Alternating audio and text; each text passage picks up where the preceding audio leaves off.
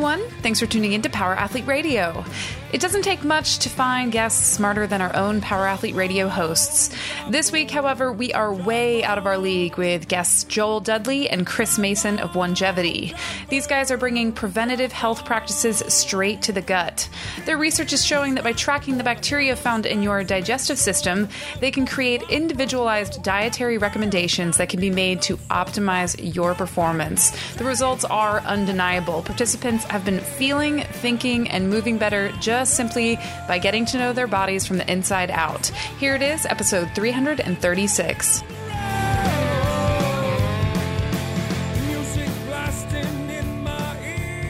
Power Athlete Nation, what is up? This is Luke. This is John. I'm here with Tex. with Wait, no, this this is Max. this is Tex Mex, This is Tex Mex. and you're John. Oh, the Wait, fe- wait, who's friend of the podcast. I'm friend of the podcast. Uh, And I'm featured guest Sean Wellborn. That's what you guys. Buongiorno. Buongiorno. like the like the creepy dude in Eurotrip. No, like uh, fucking. Scusi, scusi. No, fucking um, Inglourious Basterds. Yeah. Yeah. He's like, Buongiorno. dude, my favorite. word, He's like, You speak he's- third best Italian. I don't speak any. Exactly. Uh, dude, that that movie when when he's like in uh, um, when the guy comes out and he hits the dude in the head and he's like Charlie fucking goes yard. Uh, Teddy ball game. yeah, yeah, yeah. Teddy ball game goes fucking yard. He like smashes his head. Oh, it's the best. I love that movie. Haven't seen Once Upon a Time in Hollywood yet, though. I, not, I haven't had the Yeah, opportunity. As no. well. Well, how about we cancel this podcast and just go? Well, I think there's other movies to see, isn't there? Oh, there is Ad Astra. I'm working on it, man. I've got small windows. Wait, small windows. What? Uh, there's something else that looks pretty good that we got to go see. Rambo. Oh, that's that's exactly what I was thinking. Rambo. Are you sh- Hobbs and Shaw? I watched that this last weekend. What the What- fuck was that what did I face, tell you? McQuilkin? What did I tell you? I'm. Hob, Hobbs and Shaw makes the Fast and Furious look like a uh, historical documentary. I thought the movie was fantastic. I thought the At characters any had point- great chemistry. At any point did you stand up out of your seat? So Aw. like you I did thought, Fast Eight. I thought that the chemistry between The Rock and uh, um, Jason Jason, Statham's Statham. sister was totally forced and awkward. oh yeah, but him and Jason are they a Statham love? was fine. Are they a love interest? In, In, the real movie, life, no. in- The Rock just got married. You fucking dipshit. well, in the Don't you- film. oh, in yeah. the film, Wait, it, it was it was. You like- haven't seen it? They tried to make a love interest. Are you? interest. What? I took my kids to see it. You just saw it last week. Let me tell you. Yeah, you- I got a newborn Dude, though. dude, first of all, my twin You should be daughters and my your- three-year-old son his have twin seen daughters, it. his three-year-old son, they've seen it. You haven't seen it. You haven't even taken a date. You haven't taken four dates to this movie. You should be taking dates and knowing all the lines. I- That's I how you do get think laid. It's memorable. I think it's memorable That's that how you get a fecal transplant. Hobbs and Shaw was released on the same day that Luke's daughter was born. Mm-hmm. I think it was like ah, Mm. She'll always remember that. And so, to tell you the truth, the part that got me to stand up, and it's not a spoiler because it's in the preview. Wait, you mean and leave? No, like, come on. Come on. No Okay. way. Like- Like, so the part slow clap. in Fast Seven or Fast Five that got me to like stand up off my seat and like literally in the theater was when uh, Paul Walker was running off the bus and jumped. Oh yeah, yeah, yeah, yeah. Yeah. like he's not going to fucking catch the cliff. He's not going to be able to grab the cliff. And what happens? The Let- car. Letty drifts her spoiler over the edge, and he grabs the fucking spoiler. That is g- amazing. like I got goosebumps just thinking about it. Uh, dude, the uh, what did I tell you? Where he has the chain, That and wasn't he it? grabs the chain Yeah, and that is wasn't holding it. the, the co- helicopter. Like I saw that they didn't show that in the preview, but you knew that fucking shit was going to happen. Ah. Number one. Number two was when he punches through the window and fucking just punches that guy through the window, going seventy miles an hour. Grabs him. Yeah, it's fucking like the best. Ah. Oh yeah. And then also that dude's motorcycle was pretty like Uh, amazing. Yeah. how it like transformed. yeah. no, yeah. it was. And there's a couple of those. Yeah, yeah, yeah, yeah. But you are like the amount of the the like the physics behind those punches. Well, here's the other issue: is um, I just want to know how they punch people. Yes. when they knock somebody out with one punch, they never have a mark. And like there was one where he got like he gets hit in the face with a lead pipe, not a single mark on his face. Which which one? The Rock or Yeah. Statham? I Exactly. can't. I mean, Yeah. d- lit- Like everybody. like like they're just getting their asses punched. Like like uh, like like karate kicked like 50 foot like into a steel like uh, uh, like a steel wall it bends the wall and they like ugh, get up and shake it off not a mark on their body But the first out loud laugh and clap, which is like of appreciation, and I don't think this is a spoiler either. Maybe it is. Uh, Just who lay it cares? is like so he's going to get Statham's sister, right? Like when because she's in danger, yada yada yada. well He- she's also 30 years younger than Statham so I couldn't figure out when they the should Mission Impossible. irrelevant. But She's in her remember, 20s, So you remember this, 50s. John? Is like the Rock confronts her because she's like off the grid, but the Rock can hunt anybody. Yeah, Luke well, Hobbs. yeah, Luke and Hobbs. she's off the grid. No fucking global force can find her. And Luke Hobbs is like, I can find anyone, and finds her like five fucking minutes, right? And he's like, Hey, you're in big trouble. She's like, Oh, who are you? Are you like? Trouble? Or are you helping me? He's like, I'm here to help. And then they get in their little brawl Yeah. in like that alleyway. And then she like gets like does some fucking like scissor kick and like takes him down with like a helicopter kick and then gets him in like this headlock. And he's like, All right, I've had enough of this. And like does a Turkish get up with her. yeah You remember that? yeah yeah And it's just like he's been playing along and then he just like, no problem, stands up with her, holds her up over his head, and he's just like, We're done with this. And I was just like, come on, that's so fucking that's the part that you uh, that was my first standing clap of many.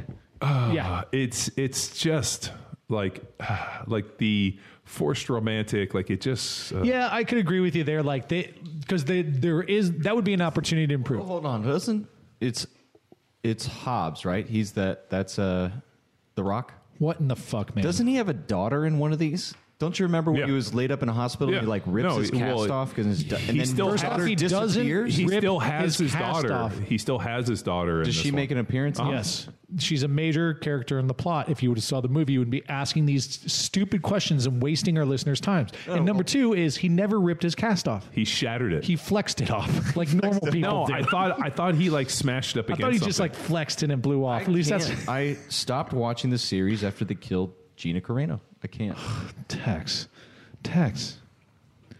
Listeners, if you can please help me, send Tex an email at text, T-E-X, at powerathletehq.com, and let's just give him an intervention. You need an intervention, a fast and furious intervention. No.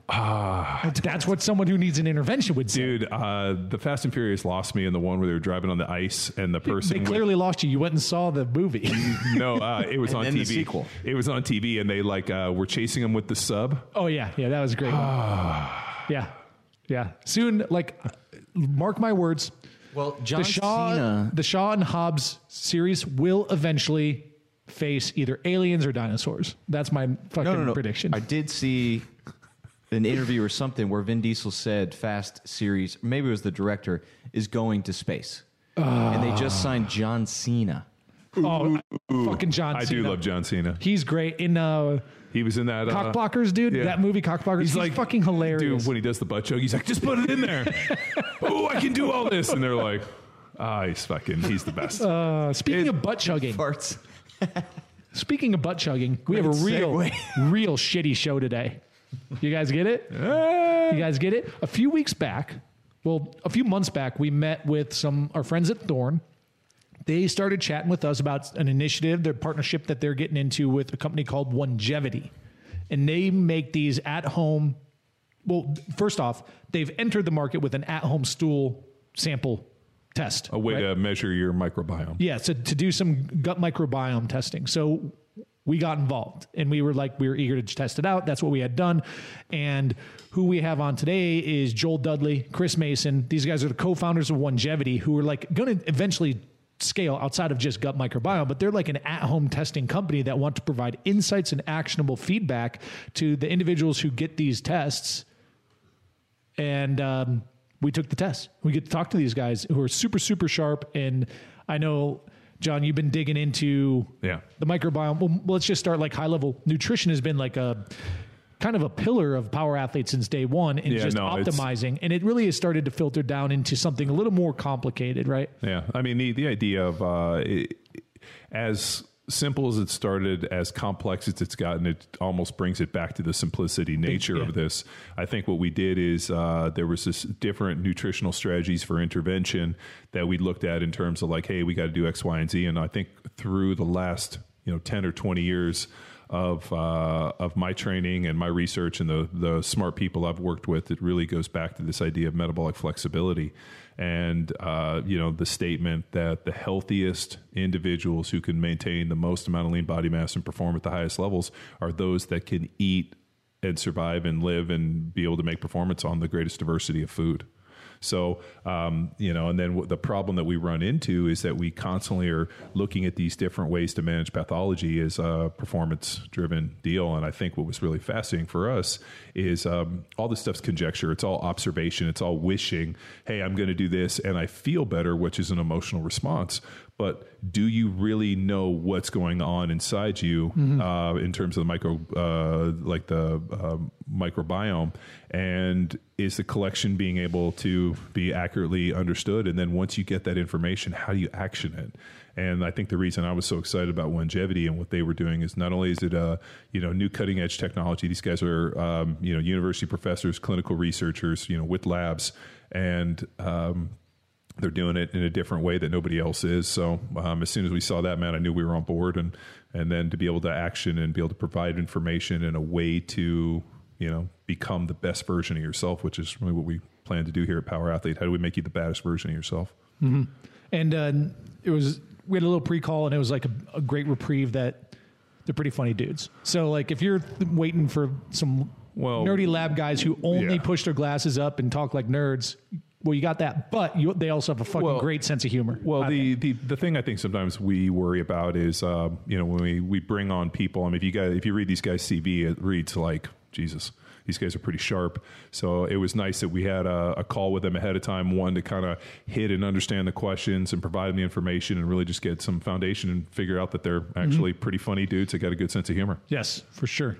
Um, well, I guess that's about that.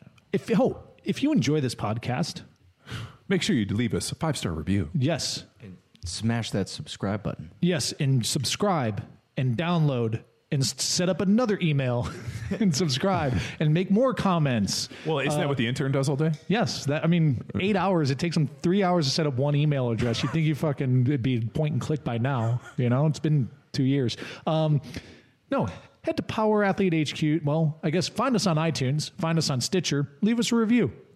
Tap that five stars, talk about how funny we all are. We sound very handsome, smart, the usual things that people leave in reviews. Um, do we have any notable reviews that have been left recently? And if you're a fan of the show and you want totally unhelpful reviews, go to fucking our iTunes page because you guys are hilarious. Yes, you're great. And I say idiots, but I mean that as a term of endearment, right? Yeah, no. yeah, because it's like clashing against what everybody else is writing about every other fucking fitness podcast. But we try to break uh, out of it. I don't really think that we're a fitness podcast. People think we are though, you know, and that's what we're classified. Like, where else are we going to fucking class home home home goods? What other classification would you put in? Um, I think like uh, high level education. That's not a thing. well, I mean, it is a real thing, but it's but, not a uh, thing yeah, in iTunes. Uh, I'll read the most, the latest review. okay, and because because it's a quick hitter here. If you're ser- this is from uh, B. C. McQuilkin. No. so, here it is. Five stars. Thank oh, you. Thank you. If you're seriously looking at the reviews, punch yourself and push play on an episode. You won't regret it. Strength, comedy, and great conversation on just about anything you could want. That's it. I love you guys. These are my people. That's right, man. Enough about us. Um, let's talk about Onegevity and gut bio. Let's do Shall it. we? Let's go. All right, guys. Good to be talking again. Yeah. Yeah. yeah. Uh, I feel like we're old friends. Yeah. yeah. It's been so long. Yeah. I know. So what's changed? Everything. Chris, everything? Is, everything. Everything's changed. Everything. Everything's changed. Microbiome's changed. Yeah, theoretically, all of our microbiomes have changed, haven't We're they? completely different people. Yeah. You know what's yeah. the what's the age old like uh, man never walks in the same river twice. That's right. Yeah. yeah. yeah. The uh, well, you know this this uh, I don't know if we talked about it last time, but this Drawbridge Health device, uh, this blood draw device that we I don't know if we talked about, it, that's got uh, cleared by the FDA. Oh, oh, nice. So, uh, that's changed since we last spoke. So we actually, if you go to the Onegevity Health website, we have a little uh, you know teaser about it Killer. there now. So And then, so when does that start to like push out?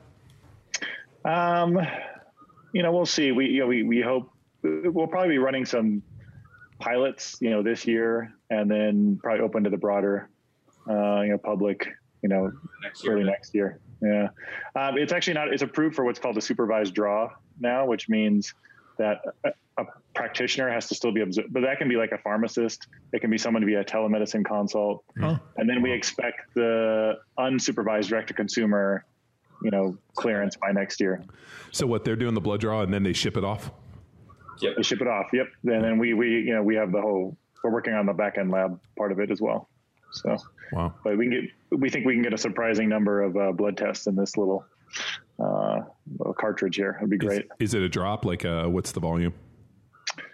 150 to 300 microliters. So it's, uh, drops it's be like maybe, yeah, I don't know, maybe it'd be like 30 drops, 20, 20 drops. How much is it yeah. in that range?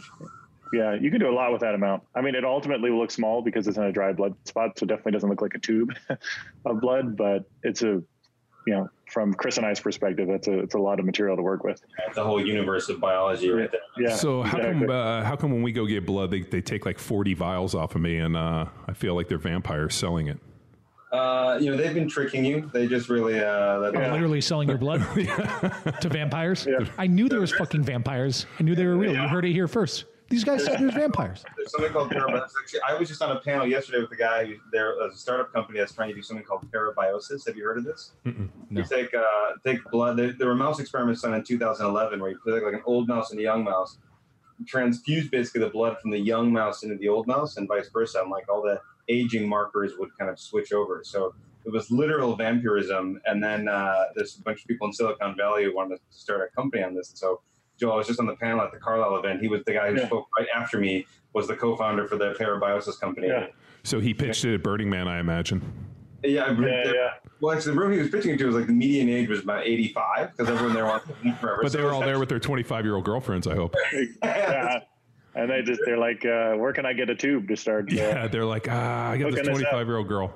yeah, exactly. There's a by the way, there's a hilarious episode of the the HBO show Silicon Valley where they talk about this parabiosis, and one of the uh, rich dudes has his little has a blood boy that he right. drags around with him. It's it's friggin' hilarious. Oh, yeah. The, uh, So we're, uh, you know, which so I mean, they're, they're framing the company to be, you know, something innocuous. Like we're going to find the molecules that make this happen. But you know, people have been looking for these for a long time.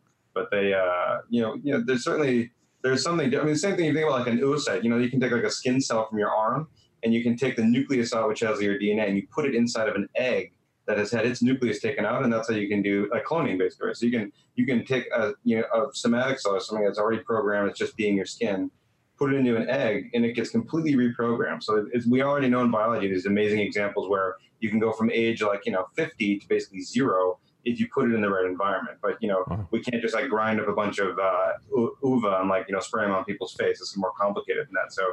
Uh, uh, it- don't they have a deal where they're taking uh, exomes from like healthy people and injecting them into unhealthy people? Have you seen this? oh, exosomes? Ex- exosomes. Yeah. yeah, yeah.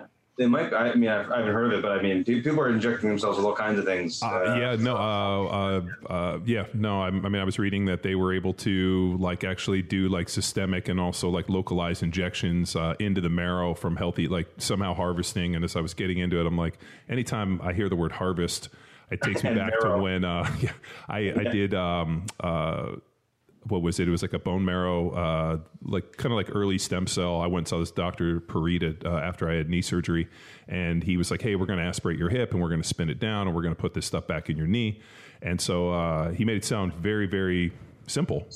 And then I get on the operating table, and like they lay me down, they injected me, and then all of a sudden I like kind of glance over my shoulder, and the dude pulls out a box, and he's got like a stake and a fucking hammer.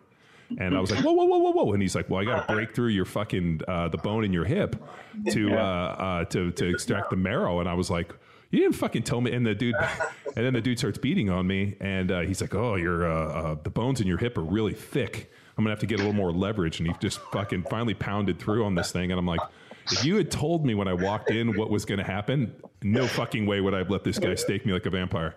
Oh, yeah. The word informed was missing from that informed consent right there. I think. Uh, yeah, he was like, "Oh yeah, we're just gonna like aspirate your hip," And Yeah, right, uh, right. yeah, it, it's not- Define aspirate. uh, but it, like, Yeah, right. uh, like I mean, think about aspirate. Like you know, they aspirate a joint. They usually spray water in it. Like I was just thinking, like, oh, like it's like aspirating a wound. Like I didn't think the guy would stake me like a fucking vampire. So yeah, ever since then, now whenever I go in, like, there's anything, I'm always like, okay, explain to me exactly what you're gonna do. Yeah, yeah. So it just kind of like my spider sensor, it's going off now. Good. It's it's appropriate. It's good. Um, Yeah. so where do you want to start? I guess do you want to. Um, I don't know if any of the stuff we just did is going to be on the podcast. Some of it's good material. Maybe. Yeah, probably. We'll figure out a way We to hit uh, we hit record from Jump Street. Yeah, I mean, so- uh, it's yeah, it whatever's just kind of a natural flow, and then our listeners are used Yeah. to just Like us getting dropped blabbing in. on and on and on and on and on and on and on and on. But um, why don't we just start with an intro to y'all? Great. So um, Sure. I don't know, Chris, Joel, who you guys sort it out. Fight it to the death. Whoever wins goes first.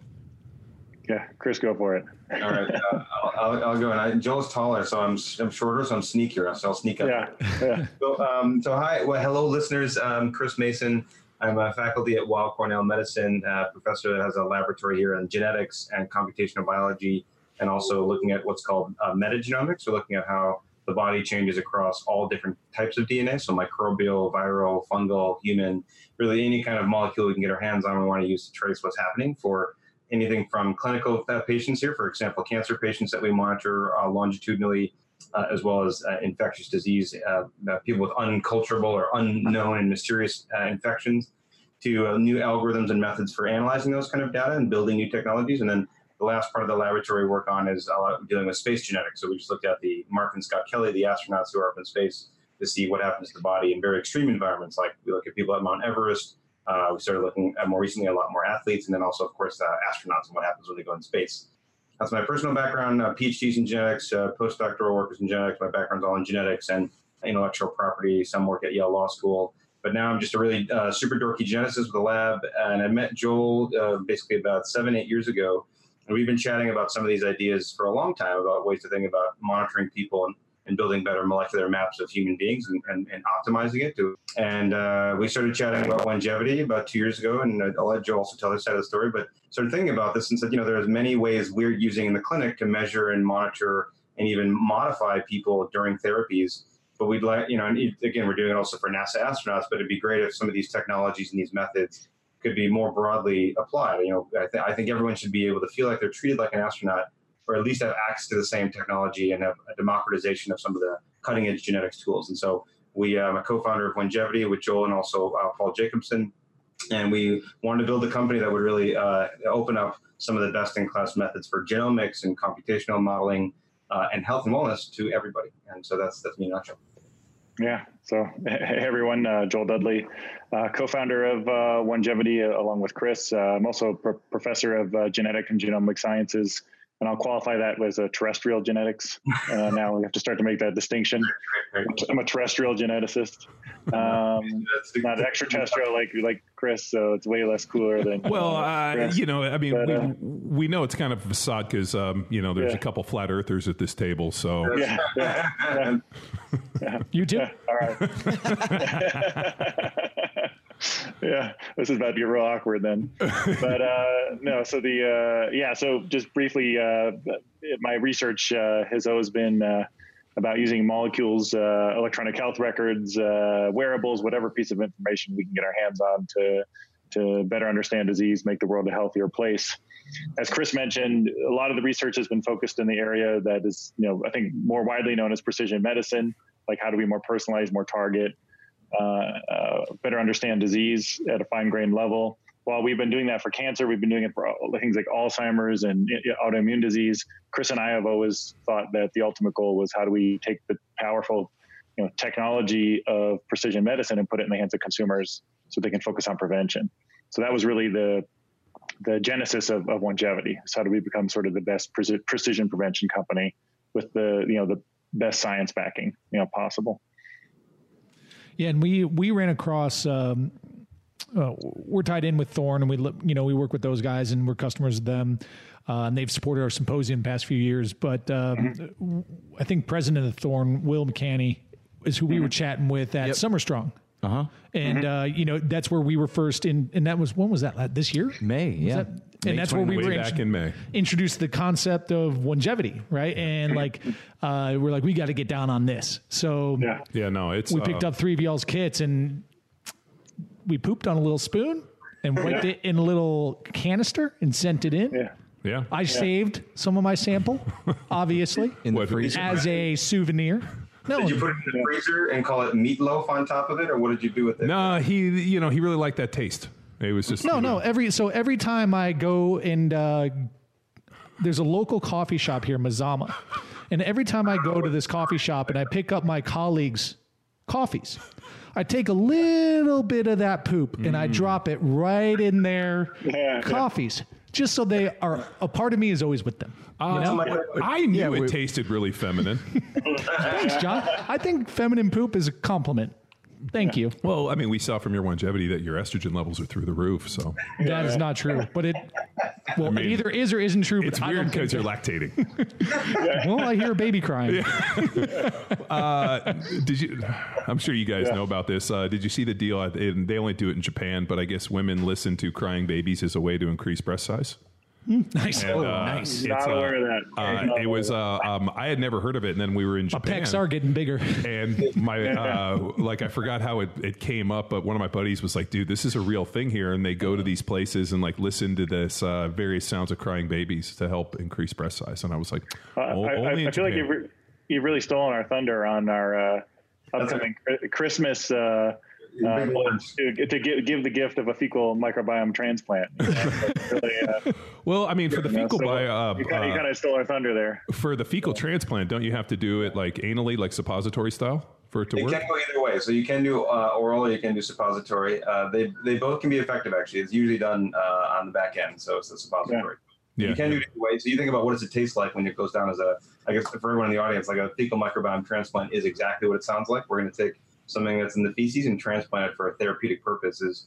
Uh, it's interesting. Historically, that's what it was called. You know, clinically in the '90s, and then it could have been called anything if you think about it. It could have been called like gut medicine or microbiome therapy, but it ended up being fecal microbiome transplant, which is Yeah. about as gross as it could possibly sound. Yeah. But What's the, what's the story on the first ever idea, concept of, uh, you know, fecal? Actually, Tex Transplants. and these guys probably know the history way better. But I mean, didn't they talk about it hundred years ago?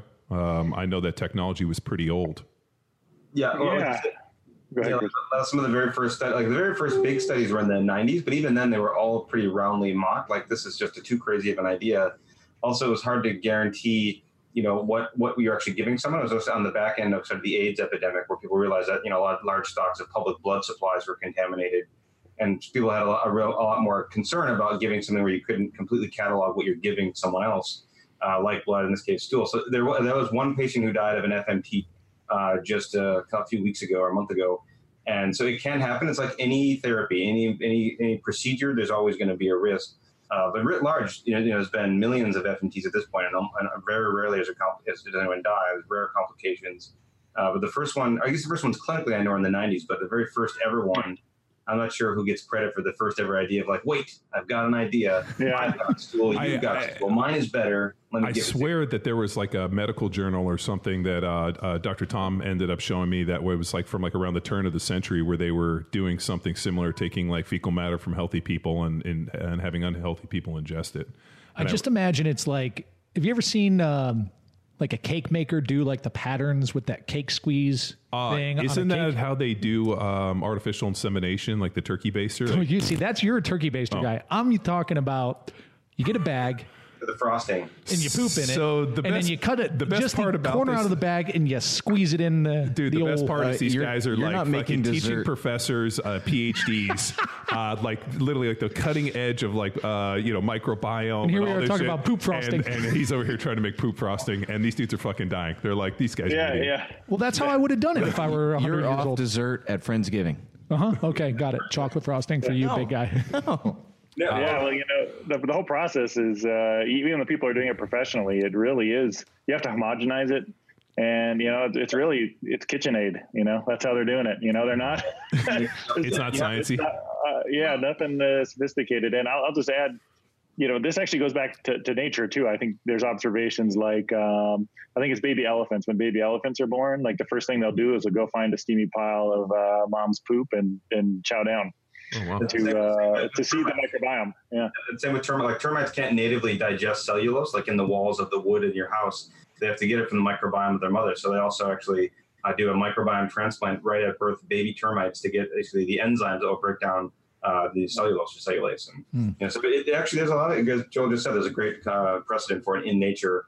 And uh, not, you know, not as much as fecal material in coffee, but if you had a great microbiome, you could argue you're doing them a favor and saying, "Listen, I've got an amazingly powerful microbiome. I'm doing you guys a favor." Mm-hmm. Uh, yeah, I mean, so I, I keep going. This is going to be an interesting the, no, conversation with Ashley no, tonight about I, how we raise our daughter. I keep going back to this thing, and it was pretty interesting. Like, um, you guys are you know similar age to me, so like you remember life before the internet and uh, mm-hmm. I just you know things happen. But I, I like all of a sudden a couple years ago, like uh, I saw a bumper sticker that this dude had in his car that was like "I eat ass." And I was like, I was like, that dude put that on a bumper sticker. And then I started seeing it as like a social thing where like people were coming forward and being like, oh, I eat ass, like as they were going through it. And I just remember like, man, when did this really become a thing? Like maybe if it happened, you didn't really fucking fess up to it, but like, who knows? And now these people are like wearing it like a badge of honor and maybe they're just ahead of the fucking curve. Well, they, what did that mean? So the very first ever one was in 1958. Was was Eiseman? So like, but the first big big clinical trial was in the 90s, where it showed like you can actually treat C. diff. And so the, the biggest thing is if you can actually show that you don't have any pathogens, you've got generally a healthy ecosystem. Well, you well, the reason you have to homogenize it, you're not just transplanting one, two, or five, or even ten species. It's like a whole ecosystem you're giving to someone, and, and so you need to you give them the whole whole thing. So it's a uh, is it uh, is it a situation like I mean I like I imagine you're giving them a whole new ecosystem, but uh, how does that compete for their ecosystem? Like, or is theirs so broken that it just instantly takes like an order of magnitude better? Like the healthy just goes in and kills it, or is there like a? I mean, obviously a mixing. I'm just wondering, like, do we have like I don't know fucking beyond Thunderdome entering of like you know two different yeah. gut biomes, one you know you know two enter, one leaves. Yeah, yeah it's uh, well, you know, it, it, it's all about dysbiosis, right? So it's, it's there's a hierarchy, there's a balance, and uh, when you have a dysbiosis like in C. diff, the balance has shifted too much to uh, so it's maybe more a Star Wars than than uh, Thunderdome. I don't and dark side, dark side, and you got to shift it back you know, to, to neutral at least. So uh, that's really what it's about. You know, I, I kicked you guys over an email. Um, you know, I yeah. uh, I'm uh, as a former NFL player, you know, I get bombarded by all this stuff with the NFL, and like, uh, there's this really weird kind of, I, I, think it's like a veiled attempt by the NFL to like, hey, let's figure out what's affecting these players when we know exa- exactly what's affecting these players.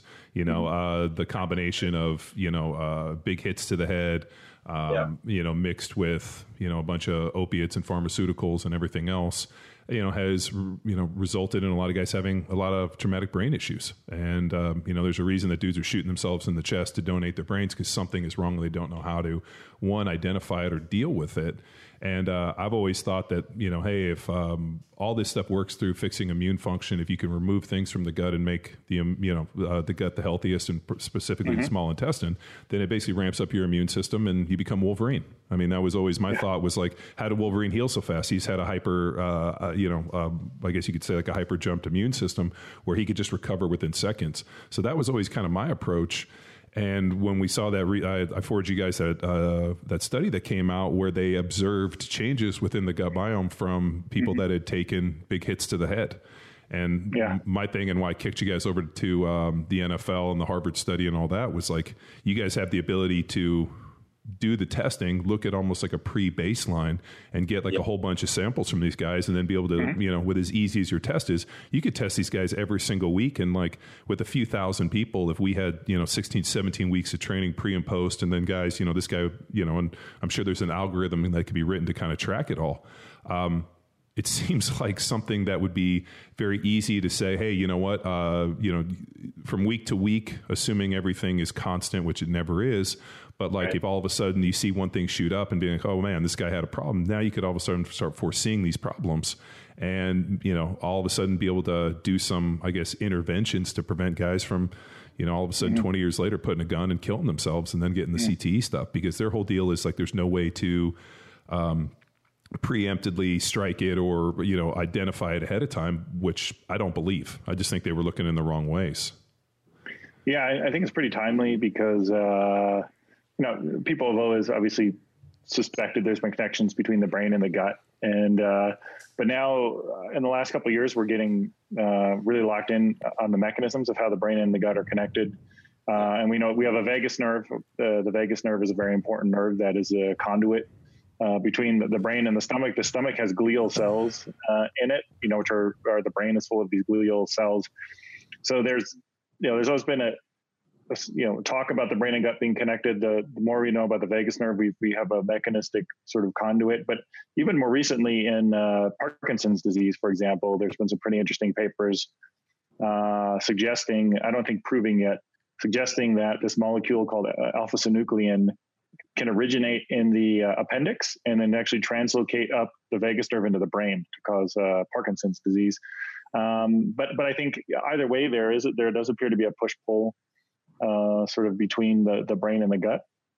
Um, so it's pretty timely. So if, if the gut could act as a sentinel for the brain, it's obviously a much easier thing to measure than uh, than spinal tap, right? So or something like that. Well, then, yeah. uh, but but then if you look at like the uh, you know, I'll use the word plethora of drugs that uh, are administered to NFL players, from everything from like anti-inflammatories to you know opiates to you know Toradol shots, and you kind of go through and there's kind of a list of things that they use to manage the guys. I mean, every one of those has some effect within you know that gut yep. deal and you know changing the gut biome.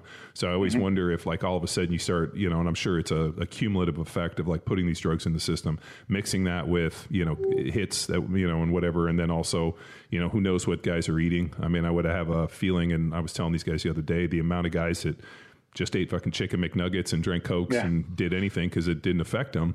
Um, I remember guys coming in and they would always. Uh, the Krispy Kreme people would bring boxes of Krispy Kremes on Fridays, and dudes would like eat a whole box. And I remember watching dudes crush a whole box. And I'm like, you're gonna eat a whole box of Krispy Kremes? Yeah, I'm still lean. Yeah. I don't care. And I just yeah, remember yeah. thinking, like, fuck, that's a lot of sugar, man. Like, like, and, and as you guys know, I mean, all of these factors are, you know, interrelated in affecting this in mm-hmm. probably a negative way. And then all of a sudden, mm-hmm. hey, now I'm gonna go beat my head into the wall for three hours. Yeah. Mm-hmm. You know, so um, hopefully that email finds itself into somebody that's willing to actually want to do something because I think a lot of times with the NFL they want to like almost put out this facade of like hey we're doing something but I don't think they really want to know right which yeah. It, it's it's compelling. I mean, there, as Joe was just saying, is the connection. Like about ninety percent of all the serotonin is actually made in your gut. If you look at where where does all the neurotransmitters, where do they exist in your body? Uh, at least for serotonin, about the majority of them are in your gut. A lot of um, uh, other neurotransmitters are there 50%, 20%. You know, because there's so many, your, your gut is so innervated. There's actually so, so much uh, biology there just on really biochemistry of, of neurocommunication. And so I think like when you bring up the idea of like, could the microbiome influence, uh, you know, what's happening for head injuries in the NFL? any of the study, the studies you sent over, like I, the biggest problem we're going to have is that you're going to have five or 10 or 20 or even 100 people. It's very easy to see little associations that kind of pop up, but to know it for sure, we need, you know, really, we need the buy-in from the NFL that say we want to monitor people for like 10 years. Yeah. We want to do it for everyone. We don't want to run a sample set of like 20 people because you, you'll always find interesting trends that are enough for a cocktail party, but to really have a definitive clinical sort of path and possible intervention, you need like the, the statistical power in it. And to some degree, that's I'm, yeah, I'm, I'm still. Uh, um, it's funny. I called one of my former teammates, uh, Kyle Turley, yesterday because he's uh, he's real big in the CBD uh, yeah. space out in California, and um, he's been talking to the NFL about them freeing up the regulations on CBD as like an alternate for a lot of these, you know, different mm-hmm. opiates and whatnot. And uh, so I talked to him yesterday about it, and I was like, you know what? Like, is there a way to piggyback some of this like gut biome testing in? Uh, these guys that I know that we're going to have on podcast today have what I've seen to be probably the most cutting edge um, technology that you know really is out there right now and the ability to collect it in an easy way and uh, you know it's just light years ahead i'm like dude it'd be incredible if uh, we could actually you know be able to somehow get this thing in and i'm going to talk to him again about it but i'm like I, you know I just, um, for me personally, having done the job, and I was talking to my brother recently about this. He's like, you know, uh, how long did it take you before you started feeling like normal, normal again? And I was like, man, like it's uh, it's taken me seven or eight years post retirement to feel as sharp as I was in college. Like I'll go back and I'll read like the college papers I wrote and my thesis and all that. And uh, I was like, fuck, man, I was really smart. And I just remember, like, I mean, shit, man, I went to Berkeley, like I was like really humming, and then all of a sudden I went to the NFL, and I kind of felt like uh, I was in a brain fog for a bunch of years. And then after I retired, it took me like, I mean, I did ketogenic diets. I mean, we did just everything we could attempt, and it took five, six, seven years to all of a sudden start like coming back to where I felt like that sharp where you know not only could I remember information, but I could sit down and read for extended periods of time and retain stuff, and just like the speed at which things came back. And I remember there was a moment where all of a sudden, and it's so ironic. I talked to my brother about this yesterday, and uh, he's like, you know, uh, I noticed it. He's like, I just thought you were kind of fucking dumb for a couple years. and my brother's super sharp. I mean, he's a defense attorney and like you know, uh, like does all these high end murder stuff. I mean, he's you know one of the tops in uh, California and he's like, you know, uh, it's nice to feel like you finally have, you know, reeled you back in a little bit. And um, he's like, man, because for a while there, like, you know, I mean, you you know, you grow up with somebody you know them your whole life, and all of a sudden these things change. And so, for me personally, um, a lot of guys don't make it back. Like that's the thing that I've run into a lot of ex players and a lot of guys where you're like, man, like this dude's drifting out somewhere and doesn't know how. And I, I just went to the Hall of Fame deal and ran into a lot of ex players and talked to guys and like, you know, I was like, uh, you know, not staying in good shape. I mean, you know, not cleaning up the diet, doing, you know, too many of these things. And I'm like, man, I think it's a cumulative effect. Like, um, you know, there's definitely some really interesting research that talks about excess adipose tissue for affecting the gut and, you know, went through all these different things. And I'm like, I think you got to stay in shape. You got to continue to train. I mean, exercise, sleep, and went through it. But I think having something like the testing, like a baseline to be like, hey, this is what it looked like before, and this is you at the end. Now we have to put all these strategies together to get you back to this. Cause I think that's where you guys come in in the switched on part is like, you know, making some uh, recommendations or corrections to try to get people back to what we assume the baseline is. Because the cognitive testing for a lot of guys, I don't think is really, you know, very good. I mean, what a, a Wonderlic test, a scan, whatever. But we know over time, um, you know, when I went to, I was in the Amen study, and it was um, it was pretty interesting. The part of my brain that was damaged was right here on the left. And uh, they, they sat me down and I went through all this cognitive deal. And they were like, you know, the part of your brain that's damaged is on the left side and it deals, you know, with some emotion. And they kind of went through this, you know, cortex deal. And, uh, but they had put me through testing and they were like, but on the other side, you were also the smartest dude we'd ever tested and had the highest scores and everything for like, you know, for the, uh, you know, for the IQ and the mental and all this other stuff. But this part of your brain. And I was like, okay, you said I'm smart. Fucking. I'm out of here. So I, I just uh, it Yeah. didn't uh, like I don't know what that looked like beforehand. Maybe that part had always been turned off. Like who knows? Yeah. So Yeah. what I'm trying to get at is having some baselining that's actually meaningful instead of just the scan looks fine. You know? Right, right. Well, and something more quantitative, like even for the for the twin study, for the astronaut studies, like we don't just have cognitive tests or kind of a few tests. It's a ten point ten test system that measures speed and accuracy. That you know deals with abstract uh, ideas, uh, calculation, sort of uh, recognition, pattern recognition uh, features. So if you do something comprehensive, you can see the changes uh, over time. And so I think, yeah, I don't know what's what's being done now for the NFL, but you know, I think like one of the big philosophies at Onegevity is the more you measure over time, the more you give you so much more power to see is something trending in a good or bad way and build like a vector for your entire sort of biology and, and but without the data you can't tell even even with two time points you can kind of just begin to make a guess but the more more data is definitely more power Well, when, when we were talking earlier, I mean, it's what we talked about about um, you know, hey, if I get this test, this is my one snapshot in time. And while that might tell us something, you know, it doesn't tell us nearly as much as like, hey, I have these series of snapshots over ten years, and I can see like what how the trend changes. You know, which I I think um, you know having something that's uh, easy to get, gets mailed to you, easy to com- you know do. So it's not like a three day stool test, which I've done, where you're like over there with like a Ginsu knife on your poop trying to do this, and Yeah. you're storing it and you're mixing. You know, it's just it becomes cumbersome. So the ability to do it one, I mean, I, I would love to you know for the Onegevity to be able to like have like two collection you know pieces where Yeah. you know I got to collect it like in the morning on like one day and then the second day in the exact same time and uh you know so there was a two day deal but I think you know that just increases complexity and just getting one is better than none well, Yeah, and- and on- on- yeah, we're yeah we're working on that front too to make it easier. I think it's uh, um, because a lot of the micro a lot of the testing companies are very clinical, so they don't you know sort of focus on user experience as much because uh, they're not quite direct to consumer companies.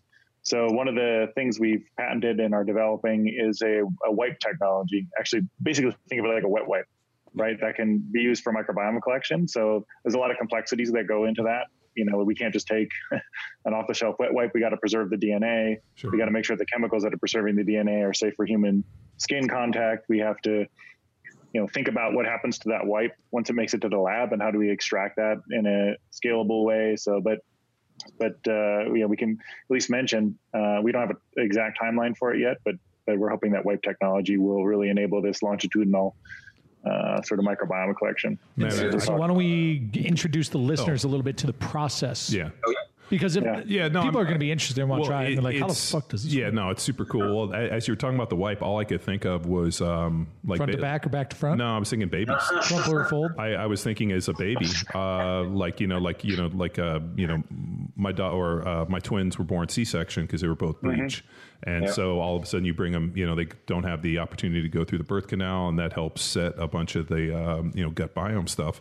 So now, like for those kids, and they've gone, and I've read like like for every piece of research you read something there's something else conflicting it so it gets to be mm-hmm. as you guys i mean you guys know more than i do um, how that goes. Uh, but I just read extensively on like, oh, you know, this clean environment. How do you repopulate the gut and this? And then other people said it didn't matter. And other people are like, oh, it, you know, we did this study and it shows all these, you know, problems that go out 50, 60 years.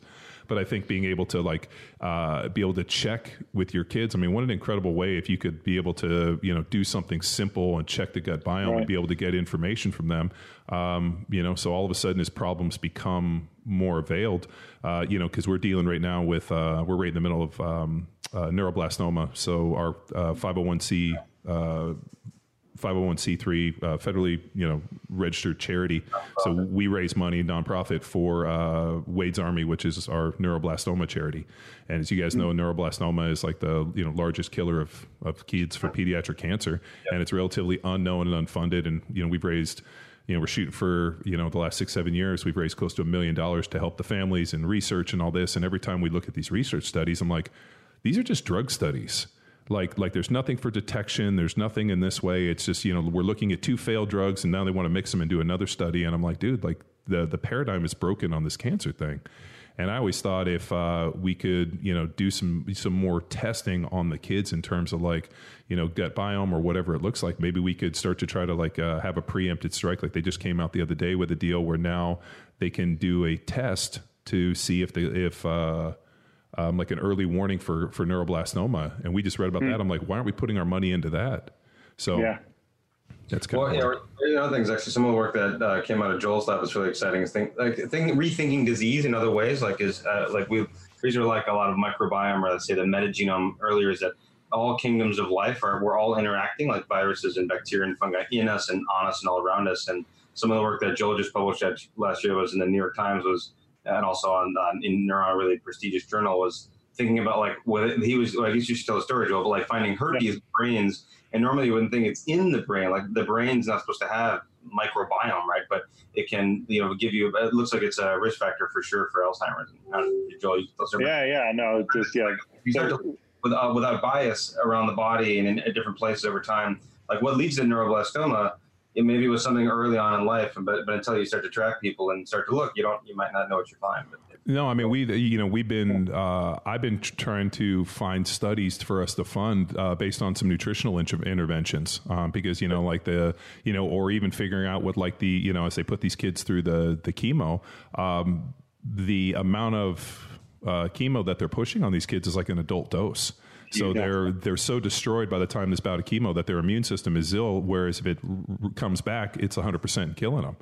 And so, like, my whole deal is like, well, how come we haven't done some testing to figure out what like the uh, maximal return for the least amount of dose? And they're like, well, we don't have time for that. I'm like, well, all the kids are dying anyway. Like, why don't we take yeah, the time? And yeah, it's like, uh, it, it, just, I mean, like, it's uh, it's so frustrating and for us, um, you know, to see these parents like putting all their hopes and dreams into like, you know, prayers into like, you know, hey, there, there's another drug study. And I'm like, fuck, I researched it. I'm like, both of these drugs have proved not to work. Now you're going to run another study trying to combine them. I was like, why are we sinking our money into this sinking ship? Like, why don't we find new ways to like look at this thing? And like, we couldn't even get anybody to fund a study on nutritional intervention because they're like, ah, nutrition has no part in this. And I'm like, how does that even make sense to me? So Yeah, yeah. There's just you know there's not uh, there's not funding on the pharma side. There's not funding on the NIH side really for for this type of thing. Um, we are at Onegevity in discussions with a uh, with a pretty well known medical center. we'll be able to announce at some point to do. Uh, um, po- post uh, breast cancer survivors and looking at sort of doing the full microbiome, the blood, uh, everything, and just really look at uh, are there sort of precision you know nutrition or other types of interventions that could be given to these survivors to maintain well one as you mentioned to rebuild their bodies after chemotherapy and then two to obviously the, the long-term goal would be to sustain you know remission as, as long as possible and sort of establish that so um, it's it's woefully understudied, but uh, it's an area we're, we're super interested in. Well, if you guys come across any research on neuroblastoma or anything that looks interesting, Yeah. um, please, you know, I mean, I'm sure we'll be in contact, but like, uh, Yeah. uh, reach out to us, man, because um, it is Yeah. uh, like killer. very few things have like kicked me as bad as this thing. Like seeing these Yeah. families, and then like we we've uh, supported all these families, and we have what's where we call our Wade's Warriors, and um, then we get like emails that they die. And you're like, Yeah. fuck, man. Like, so it's, Yeah. uh, and like we, you know, my wife and I, and like, and Heather uh, DeBrune, whose little boy Wade is who it's named after, who was a twin, and I have twins, so it's a big deal. But like, all these guys, same thing, man. Like, it's, um, like, uh, we have to do better, you know? Yeah, yeah, yeah. I worked I worked on medulloblastoma when I was in uh, grad school, and uh, I'll never forget seeing the CT scans of these little heads. Man, it was the worst part of of the whole thing. It was, it was horrible with the big tumors. So yeah, I'm with you. All right. Well, uh, let's get into like actually like the Onegevity kits. So uh, a, little, a little killer white box shows up that's got like some cool branding on it and Onegevity. And you pop it open and it has like what looks like a little tiny spoon. If you were to ask for a sample of ice cream at like Baskin Robbins, Yeah. Pretty much. for a mouse. right? Yeah, like it's tiny. Mouskin Robbins. Yeah, Mouskin Robbins. And then what happens? Um, they give you a little collection. You go through and you scoop the poop up. But you forgot the, the toilet teepee thing. Oh, that is actually the uh, smartest thing that I've ever. Yeah. It's pretty good. the safety net. Yes. That's right. That's right. It's like you're you're shooting it through the uprights, basically. Uh, dude, it's genius because uh, all the other ones I've done basically give you like a uh, like a Frito bowl, like you get chili in, and you got to like kind of like you know position it underneath there and then poop in the chili bowl, which Yeah. you know uh, allows for a little bit of precision. And then you know you're like, oh man, I don't want to like, get this on me. And I'm kind of a long range guy. So, uh, you know, standing up. what do you? Yeah, you just stand up on the seat, one leg up on the toilet paper roll holder, and then you just go for gravity. So and then it, Yeah, yeah. Tex taught me. oh, It Jesus. beats the urinal. You spotted me for years. Yes. and then and then you scoop it into uh, the little plastic deal, shake it up, like little test tube deal. yeah, a little test tube. Shake that sucker up. shake, shake it up, and then uh, wrap Seal it it up, up and ship it out. And ship it out. Super simple. Did you, did you use any uh, music, like theme music, during the uh, experience? Yeah, Highway to the Danger Zone. It's really what we just play on repeat. Uh, Taylor Swift, shake it up. Hey oh, uh, that shake it like a Polaroid picture song. Yeah. OutKast. I, I don't even OutKast. know what that is. You know what that is. uh, OutKast. I do like OutKast. Two, circa 2004. Yeah, uh, Definitely Bombs know Over this one. Baghdad. One- Probably that same album. Yeah, I play it all the time. So Yeah, well, well, you know, as you know, you don't need to fill that that tube up that much. Mm-hmm. Uh, but we, we we always get overachievers. Yes. so the, the problem we get on the back end lab is there's there's that a that a plus student you know that uh, feels like they got to fill it right up to the brim yep. and uh, there's a, you know they're, they're out there and, and and we get their samples so I, little uh, public service announcement it doesn't have to be overflowing I uh, I tried to pick up uh, like I tried to go because I remember from the other stool samples I've done they like want you to like pick from different parts. So like you're kind of like looking at it, I'm like a little bit from there, a little bit, just like making ice Yeah. cream, you know, Yeah. like a, a triple scoop. Yeah. Yeah. and So, like, full, like, just, I guess, disclaimer the kit did sit on my counter because I'm like, what the fuck am I getting into? You know, like, there was just kind of like this little barrier of like, do I have to palm it? Like I had no clue what I was getting into. No, it was but well it was like out. honestly so painless and so simple. Uh, truthfully, Great. that's not like that's just my my personal experience with it because I was expecting like I don't know what the fuck I was expecting. Well, now Never- that, now that you're a dad, though, um, Oh, poop is all over you. Yeah, no. Well, I was laughing. He, uh, you know, he's had a little girl, and I was like, we, he did this beforehand, and I was like, you should have waited until after you had the baby, because, uh, uh, like, I'd never been pooped on so many times in my life after I had kids. Like, all of a sudden, there'd just be like, I'd be like, how did how, this thing exploded on me? And you're like, as a parent, you just like wipe it off and go on with your day. So. Yeah, yeah, yeah. No, we've always talked about uh, you know what could be done in the uh, with, with parents since they're handling poop on a, on a daily basis. It's one of the you know easiest time to convince someone to, to collect poop, uh, but uh, we're still we're still kicking around that idea. Uh, what we could do there. Um, it's a little, it's a different when you start testing on infants, uh, regulatory wise. Yeah, oh, yeah. I imagine. yeah, no, I mean that's some of the stuff we run into with uh, the kids in neuroblastoma because you know Yeah. now obviously you're treating kids. So, um, and then uh, obviously we may, and then the package goes to your house, and then you collect it and put them in your refrigerator. Yeah. Okay, cool. No, but there's a like there is a little code with each kit, right? So you go on Correct. onegevity.com, create an account, put your put your code in, Yeah. and then basically you get notified once Once it, it lands, once the muffin's done. And, Right. uh, what did you see? Yeah, and so you get a full report. Maybe you should describe it. He goes, uh, what, what did you think? Can- what do you, what do you Can like you about it? take us through the process? I mean, I, I know we discussed it last time, but for the listeners, because I kind of geek, uh, geek out on this stuff, like uh, standard uh, three day tool, uh, stool sample uses a certain technology, and the technology that you guys are using is like orders of magnitude, uh, you know, better or greater or just more advanced. And uh, if we just kind of go through that piece a little bit, I, th- I think that was super interesting. Yeah, kind of what happens in uh, behind the scenes under the hood once it gets to the lab. So basically, it gets in, it gets the barcode gets scanned, it gets checked to make sure it matches what's on the, the database when you enter it online. Uh, and then from there, the stool, you know, actually as it's being shipped, it's preserved. All the DNA and the RNA is preserved. It's actually stable even up to at least 30 days at room temperature. So the DNA is stabilized. It's, you know, there's no big rush. You don't have to get the tube and like sprint over to the lab or something. It's, it's fine. Uh, you basically grab it and then it's already been a little bit homogenized, but we do a bit more. That that bead, there's like a metal bead in the tube. You probably saw.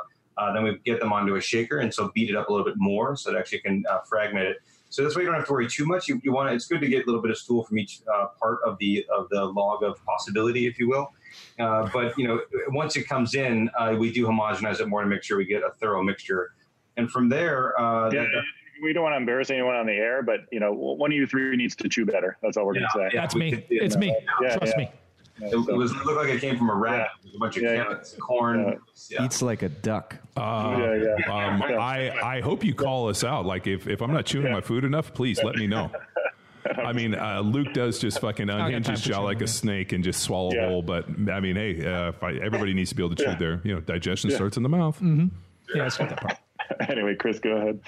No, it's, it's being, uh, it's being stra- when you said digestion starts in the mouth, I immediately thought of that movie with Jeff Goldblum, The Fly. You know, and they can uh, he can put the acid on the food in front of them. Yeah. And I went like, well, flies start digesting out of their mouth, but that's unusual for humans. I get that. uh, but Uh, that is still one of the scariest. Like when I I, I, saw that yeah. movie as a kid, Oh. and dude, like when he had the hairs growing off and they were like the real coarse hairs, it, like, uh, I'm getting nauseated thinking about Uh, it. I fucking was scared to death of that movie as a kid for fucking like, like, yeah. I can it's, remember. I saw it recently on a, on a plane. It's, it's held the test of time pretty well. It's it's, uh, it's still scary. You're like, oh fuck. So, um, again, so uh, once you're doing the digestion, if you will, it's, so it's mechanical digestion. You're breaking apart that way. We also add some enzymes to break up the mixture. Then we pull out all the DNA, all those fragments of DNA that are from their bacterial, viral, they're fungal, there's some plant. We see, human, as you probably noticed in your report, we can see if you have a lot of plant DNA actually will still show up when we do the sequencing because we do what's called shotgun sequencing. It's kind of like what it sounds like. If you took a shotgun doing and just blasted apart all the cells, you get all these fragments of DNA from all all species, and then we take them and sequence them. So the shotgun sequencing, it's called metagenome because the genome is like the human genome is from one species. Metagenome is across all species. We take all those fragments of DNA and then we sequence them uh, on what are called what's called a next generation sequencer. It just means it's the most cutting edge way to sequence uh, billions in less than a day. We can generate the data, It's billions of fragments of DNA from what came out of your body, and we take each fragment of DNA and then align it. Basically, you map that piece of DNA to every known genome: bacterial, viral, plant, animal, otherwise fungal. and then do counts. It's kind of like stacking up blocks of wood on, on different spots on a ground So, okay, this is a plant, this is this species, here's E. coli, here's a bifidobacterium. You can just start to stack them up and count the number of molecules that came from different species. And, that's actually a just that's a hard computational problem because uh, one, like species share lots of DNA, right? So um, it's it's like a it's like a puzzle, right? You you kind of have the picture on the box and you got a little piece, and you know, like with a puzzle, the bigger the piece, the easier it is to to figure out what the puzzle is, you know. But so we're what what we're, we have 150 base pair. What what, what fragment size are we running? Yeah, yeah. So we have 150 base pair fragments. So our puzzle piece size is 150 base pairs, which is pretty small compared to the the total size of, of some of these genomes, right? So it's actually uh, a really hard computational task to start taking these puzzle pieces and matching them to the, the picture box, if you will, which is the other uh, the, the, genomes, and figuring out like, no, well, this is definitely part of this genome and not that genome.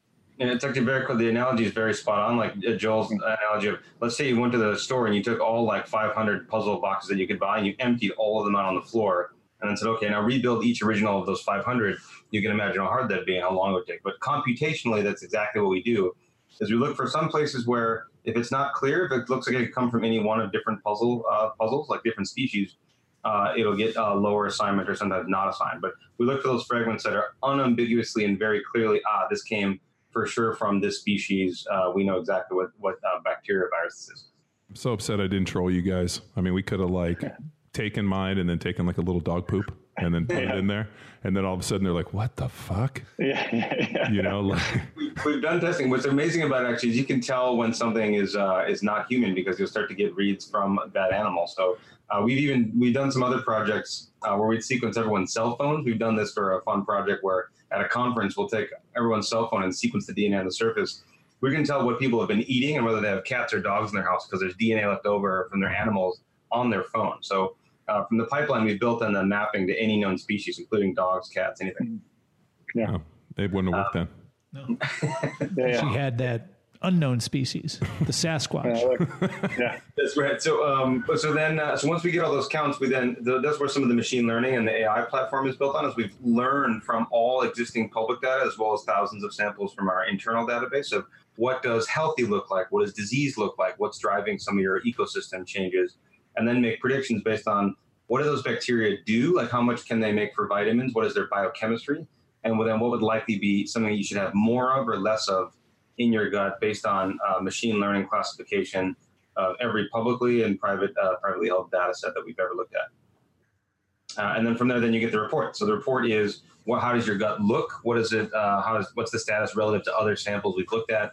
Uh, what are some of the species you could probably get more of that you can then, of course, we, we want the platform not just to be descriptive. Like one of the challenges of things like 23andMe or uh, companies uh, like uBiome, which actually just recently uh, had some of their own issues, is they would often just give you a report in a big PDF and say, okay, here's what we found. And you often, many people would get it and say, well, well so what? You know, I I have species in my gut. Yes, I knew that already.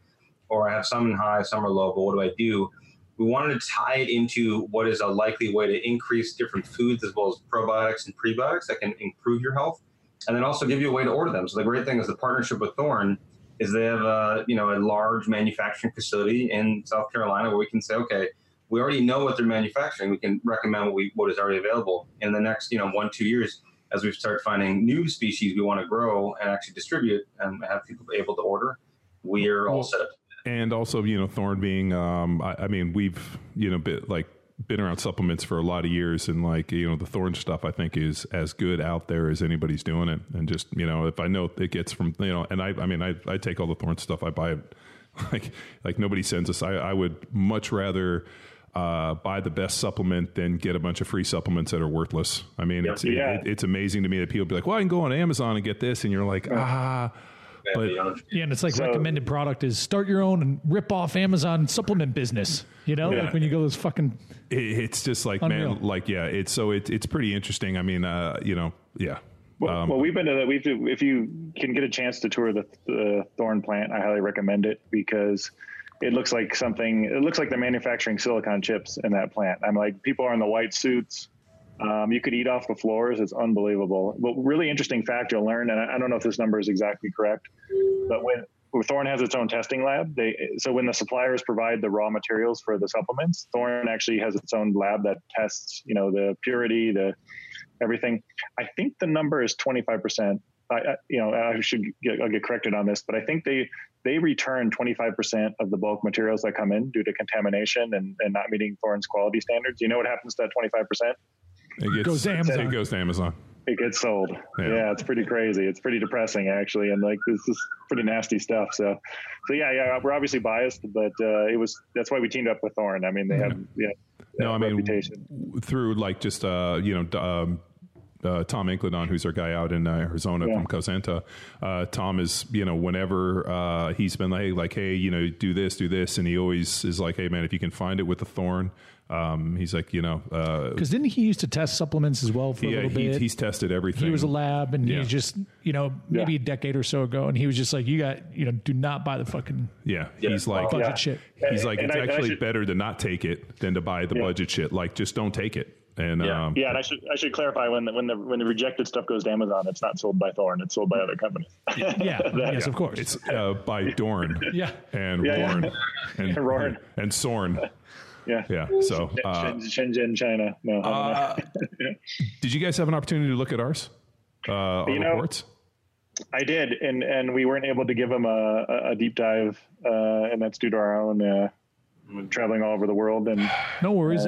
so j- No, but this just is- on you- but you know on that front, we we can go through live, which is Yeah, fine no, because no. I'll be fine. Yeah, no, I'm- Yeah. I'm- but as now a we're- user, uh, it's so we have the PDF version, but like when you log in, it's like it's clearly the report's designed for like a smartphone. Like it, the insights are very intuitive. It's like for the Koran crowd, Koran crowd, uh, red good or red bad, green good, like shit No, like that. So it's super. I mean, I'm, I'm sure the the raw data that these guys get looks like fucking you know something out of a crazy spreadsheet. Mm-hmm. You know, so like uh the fact that it's disseminated down into something that like morons like us can go through and be like, hmm, red bad, green good, yellow Mm-hmm. okay.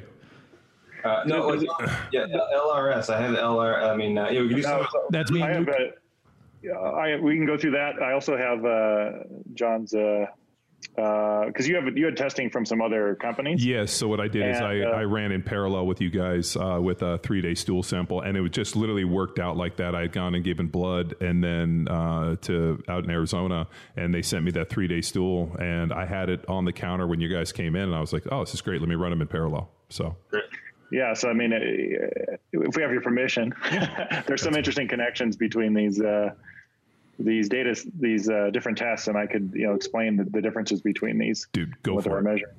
So, because one of the tests you had um, was more of a biochemical assay, right? So, like they're actually measuring, um, you know, proteins, analytes, uh, uh, metabolites, and things directly from the stool, and that's just a more expensive, and that's why you need so much stool for these tests because these biochemical tests are uh, are pretty uh, sample intensive, I guess. Um, so, what's really cool though is to see, you know, there are things we're inferring from your metagenome profile, and this, you know, this metagenome, I think it says on the report gives us six gigabytes of data, but that's actually like the distilled form of the data. It actually gives us a, a lot of data.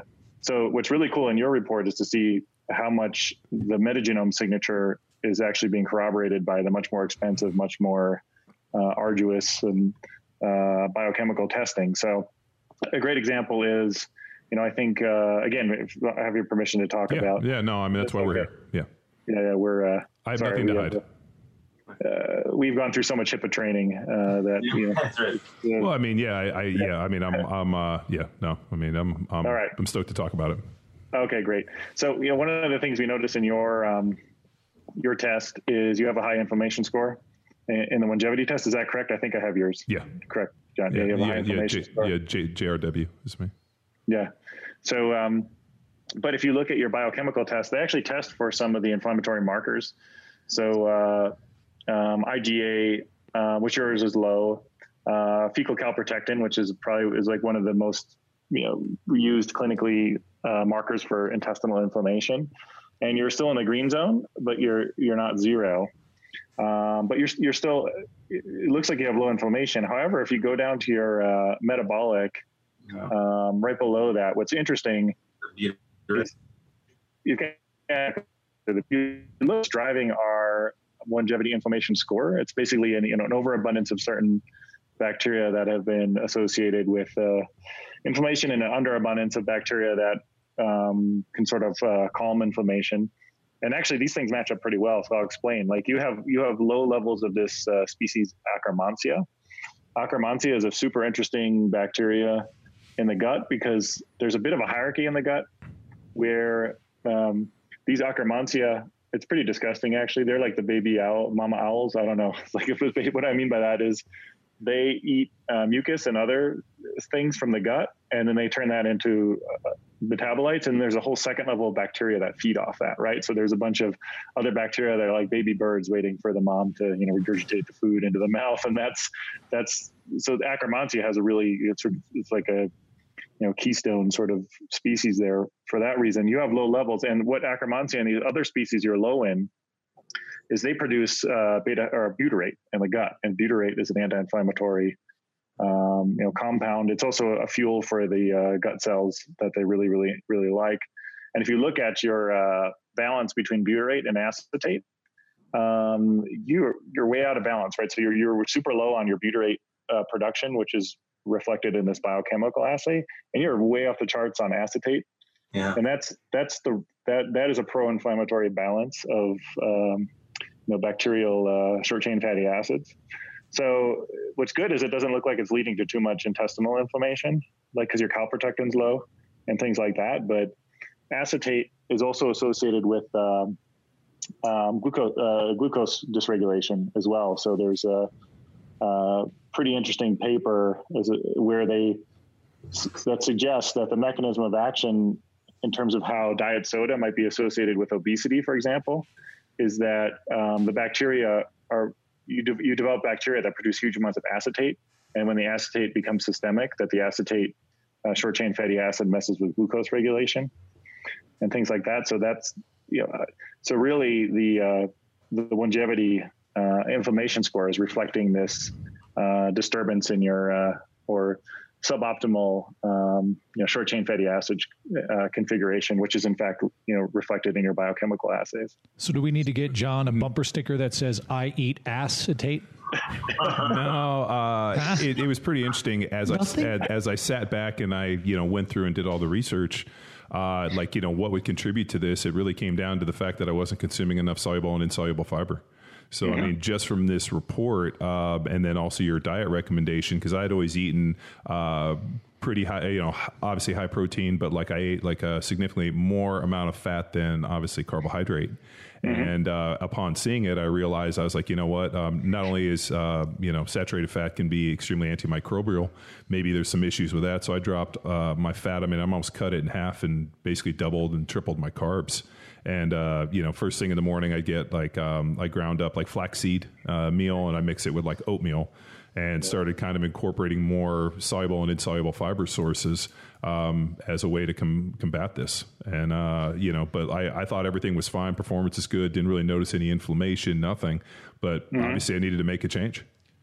Yeah, yeah. I think I think what's good, and I'll let Chris weigh in here, but I think it suggests to me that your your gut, you know, I, hate to use the phrase leaky gut because it's kind of a it doesn't have much of a basis in in more exact biology, but but but it does appear like your intestinal barrier and, and other sorts of things aren't aren't worn down or, or, or inflamed. So that that's good. So you know it's a good it's a good time to make the change um, that you that there is low levels of inflammatory markers actually in in the stool.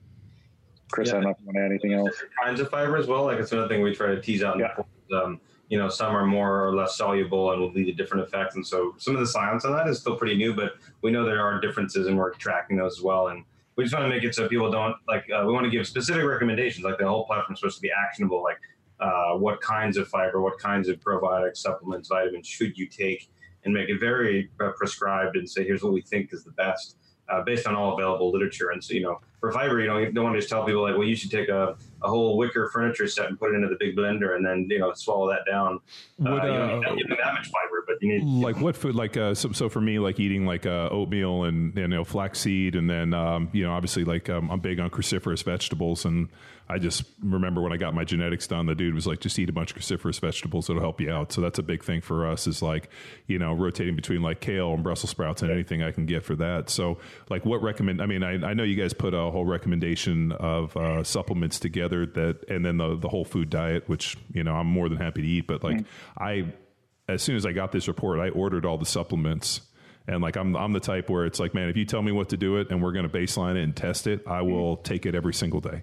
Like I just Yeah. you know, and so like uh and I'll tell you this, I feel dramatically better uh from the um Enteromed and the uh Yeah. Arabinex Mm-hmm. Like those two, uh, um, I'm not sure. Like I, I take them before bed. I don't know if there's a, a most advantageous time to take them, like morning, noon, like whatever it looks like. I usually take them before bed, and like it, uh, I know I feel better when I wake up. Like like my, and I know it's kind of a weird deal. Like my stomach feels flatter after I take it when I wake up in the morning. But it's a, it's a good point in that, that Chris was making too. That not all fibers are created equal. I think it's unfortunate, um, you know, advice that, that that's out there. Um, there can be huge differences. There can be selective, you know, feeding of different bacteria based on different fibers. And some fibers are frankly like junk food for bacteria, right? So you, so you even can contribute to overgrowth, right? So there's some uh, highly refined fibers that we are all in our favorite, you know, delicious protein bars that we like to, to eat when we're about to catch a plane and we haven't eaten all day and all that kind of stuff. But so, some those are fibers, and it looks like good fiber, but it's really like a junk food. Where the oppor- if you have an overgrowth potential and there's these opportunistic candida? bacteria, yeah, like like yeah, a candida overgrowth. and yeah, candida, or, or or just there's there's a bunch of other bacteria that will opportunistically overgrow into the small bowel. Um, if there's a lot of this sort of junk food fiber, you know, kind of fuel their growth. Uh, What So, fibers yeah. would you guys recommend? Like, I mean, obviously the the supplements, but like from like a food source. You know, I know you guys recommended like a, a like a whole uh, whole food diet for me. So, like, what what would fit within that soluble and insoluble fiber? I think rec- the the first key is it depends. it depends on what's in your microbiome, right? So we will. Uh, Well, I'm selfish, so looking at mine, what do you recommend for me? let me pull it up here. I have it right in front of me. Um, the whole like the part of the whole food diet gives you you know some of it like basically legumes, uh, fresh, fresh vegetables, leafy vegetables. A lot of it come from just uh, the the whole food diet, which is you know it's something that you know CDC has studied this a bit, and you want to look at what what is sort of the, the amount of indigestible fibers that are there, and, and foods that have more of them, at least on the prediction from what's in your gut, would, would probably be good because it it basically you know keeps the highways in motion uh, for what's going through them. So. Yeah, no, I, I I googled it and um you know got on there and I looked at like the whole food diet and I basically went through like what they recommend for insoluble soluble fiber and I created a list and then try to hit just about every one of those within a, within a week. Right. Yeah, so you know the fibers it's basically the bacteria are breaking down these big you know polysaccharides and and uh, things like that into smaller um, uh, molecules. Um, so um, you know, the, the gums, like the guar gums and stuff, will have different different properties than say uh, some like the inulin fiber or something like that. So uh, um, you know, for you, it, what, what's key is that uh, your butyrate is so low um, that you know you want these uh, fibers that are going to because you know fibers are the input to the biosynthetic pathways to produce short chain fatty acids for the most part, right?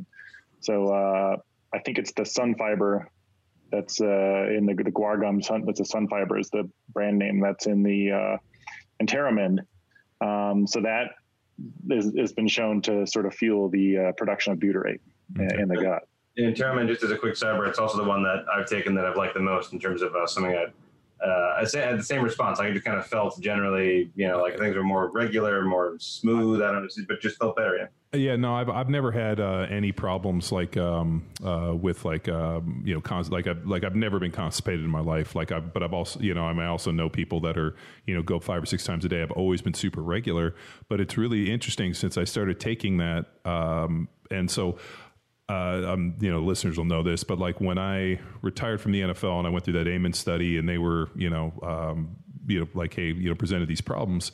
First thing I did was like, hey, how do I fix this? And I ended up hitting up uh, Matt Lalonde, who's a PhD, a buddy of ours at Harvard, and he pulled a bunch of research and was like, you know, I think a ketogenic diet might help you. So I did a pretty, you know, like I don't think I ate a carb for like two years, and it was not only was it awful, but um, I remember coming out the other end of it, and it was like a brain fog had been lifted.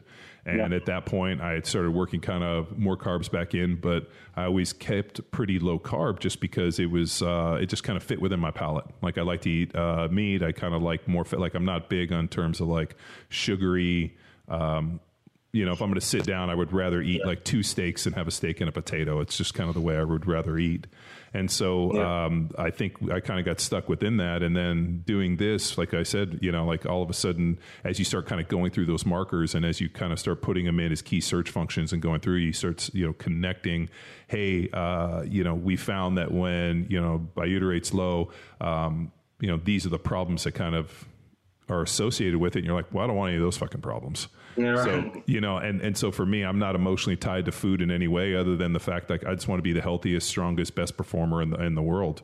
Uh, for me personally, so like that's why I'm big on these recommendations. I'm like, sounds good. I'll make wholesale change just to try Yeah. to see if it makes the effect, and which is is really interesting for us dealing with people with nutrition. Where I'm like, well, why wouldn't you just eat those foods? And they're like, well, I, emotionally I can't. I'm like, shouldn't you emotionally be tied to like being the healthiest, best performer on yeah, the planet? exactly. so Yeah, like for me, like my emotional connection to food is like absolutely zero. Just tell me what the best foods are for me to eat to for knowing my gut performance, and then getting something like this with the supplements and all that. I'm like, how do I just get everything to be fantastic to where you like call me up and you're like, man, this is the best we could hope for. Oh, like McQuilkin's test? Well, yeah, I was the most diverse of this team. Yeah, who was the most diverse? Well, he also does go out on the most dates on Bumble Oh, and eats a lot of ass. So That's it. Acet, uh, fucking acetate, acetate. but he likes butt uterate. Yeah, that's right. He's, uh, well, you gotta, you know, the it, it's not just for uh, giving; it's also for getting. So, it, it- like as um, I, yeah, man, like I I was um, really it, it was just super interesting, and it's one to you know what's nice is that even though like hey these are the problems we've seen, now here's the strategy to implement change, which is what I strive for with everything that we do. Like just you know, and we were.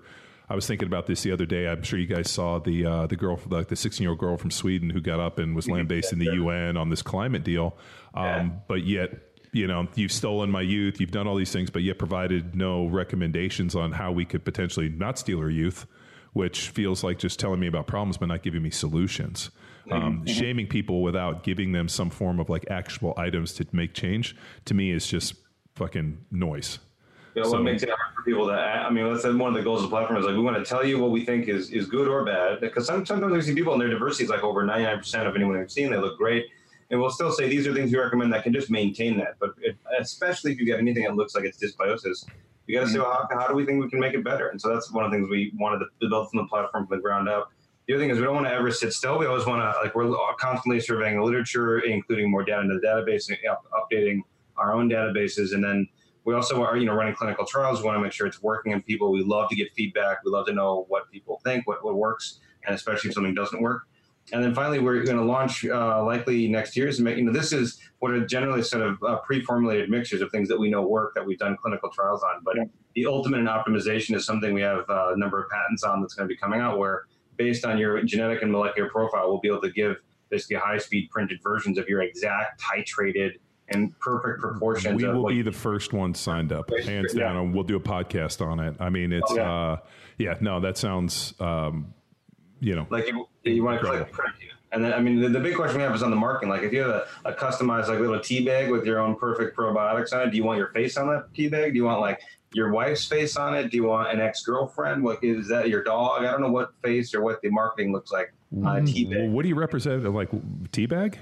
Do you put faces on tea bags or tea bags on faces? I can't remember. You know, yeah, that's pretty good. it? Good one. Well, that's because my Uh, inflammation score is low. Is um, uh, the the other thing that we've been uh, I've been reading a ton on, and I think I, we discussed a little bit is the idea of uh, like metabolic flexibility.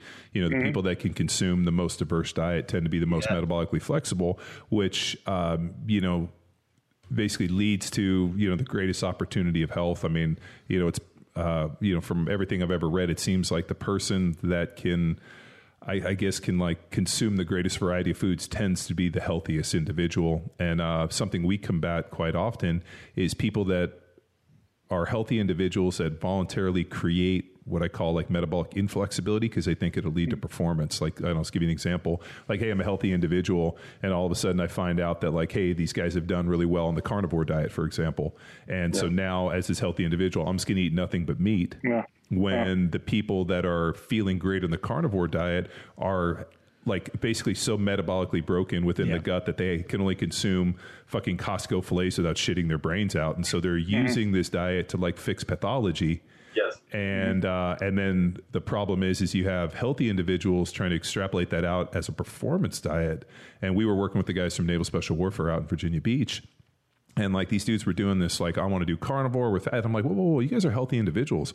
Why would you create this metabolic inflexibility? Like, why would you purposely put yourself into this corner? Yep.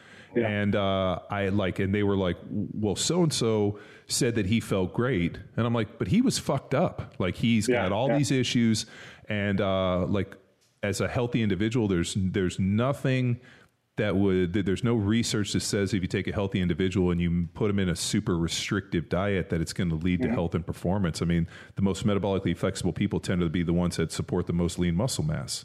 So like. Mm-hmm. Yeah, and that's, yeah, I, think so, so, so, I'm I'm on. I mean, that narrative yeah. that we're working with is pretty in line with. Yeah, I think you could almost, in my mind, define health as your ability to respond to changing, you know, environment and and perturbations to your physiology. Right. This is, and you know, there's a there's a phrase for this. it's called hormesis, which is your ability to sort of have a dynamic response uh, to things. And in fact, um, you know, we think this is the basis of a lot of things that are, are pro longevity, right? So, for example, uh, sitting in a sauna, right, has has been associated actually in a pretty strong way with uh, reduction in Alzheimer's risk and all these other things. So, changing the high temperatures, changing the low temperatures. Um, how, know, many, how many days can, a week? Because I, I, do yeah, four I mean, days a week. yeah, I mean, I, you have to talk to someone else yeah, who's more of an expert on that stuff. But uh, but even down to the molecular level, so we have compounds like resveratrol and, and things like that.